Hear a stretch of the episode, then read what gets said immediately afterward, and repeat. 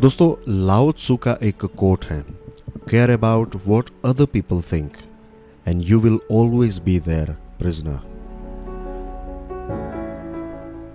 सभी लोगों की अपनी अपनी मेंटालिटी होती है। जब भी आप कोई चीज़ करते हैं तो बहुत सारे लोग आकर आपको कहेंगे कि ये जो चीज़ आप कर रहे हैं, वो गलत है, इसमें ये सारे प्रॉब्लम्स है, वगैरह वगैरह।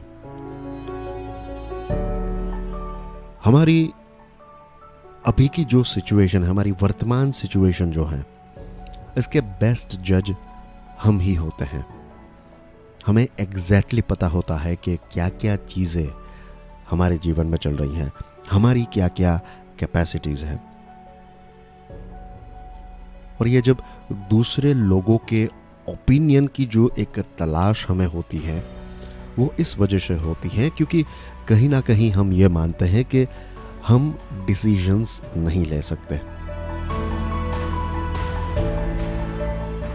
और ऐसा इसलिए होता है क्योंकि डिसीज़न को लेकर हमारी जो एक बेसिक अंडरस्टैंडिंग है, वो शायद गलत है।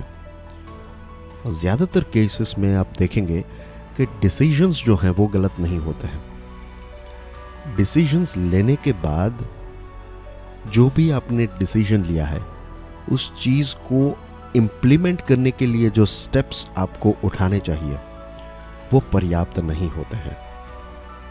और इसकी वजह से हमें यह लगता है कि डिसीज़न जो है वो गलत है। डिसीज़न गलत नहीं है इम्प्लीमेंटेशन अप्रोप्रिएट नहीं है। कई लोगों के मन में यह भी डाउट होता है कि डिसीज़न कैसे लें। डिसीज़न आप एक छोटी सी हैबिट से ले सकते हैं। पेन एंड पेपर उठाइए बहुत कम लोग इस चीज़ को करते हैं, लेकिन जब भी आपको किसी चीज़ को लेकर डिसीज़न लेना है, एक पेन पेपर लीजिए, अकेले बैठ जाइए और उस चीज़ के साथ जुड़े हुए पॉजिटिव्स और नेगेटिव्स को देखिए। जब आप ये चीज़ें कर देंगे, आपके दिमाग के अलग अलग लेयर्स में जो छुपे हुए डाउट्स हैं, जो छुपे हुए पॉइंट्स हैं, वो आपके पेपर पर आ जाएँगे। तीन चार बार उस पेपर को पढ़िए उसके बाद आप अपनी खुद बुद्धि का इस्तेमाल करते हुए यस या फिर नो जो भी डिसीज़न है, वो ले पाएँगे। और एक बार आप डिसीज़न ले लें तो फिर इम्प्लीमेंटेशन के भी पॉइंट्स को आप पेन एंड पेपर में लिख दीजिए कि क्या क्या चीज़ें आपको करनी चाहिए और क्या क्या चीज़ें आपको नहीं करनी चाहिए। मेरा मानना है कि अगर ये छोटी सी एक्सरसाइज हम कर लें तो हम एक प्रॉपर डिसीज़न ले सकते हैं और जब आप एक प्रॉपर डिसीज़न ले लेते हैं तो फिर दूसरे लोग क्या कहते हैं? इसका कोई फ़र्क आप पर नहीं पड़ेगा।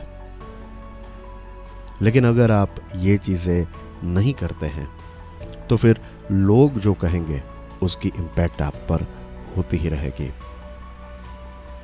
इसीलिए लाउत्सु कहते हैं care about what other people think and you will always be their prisoner.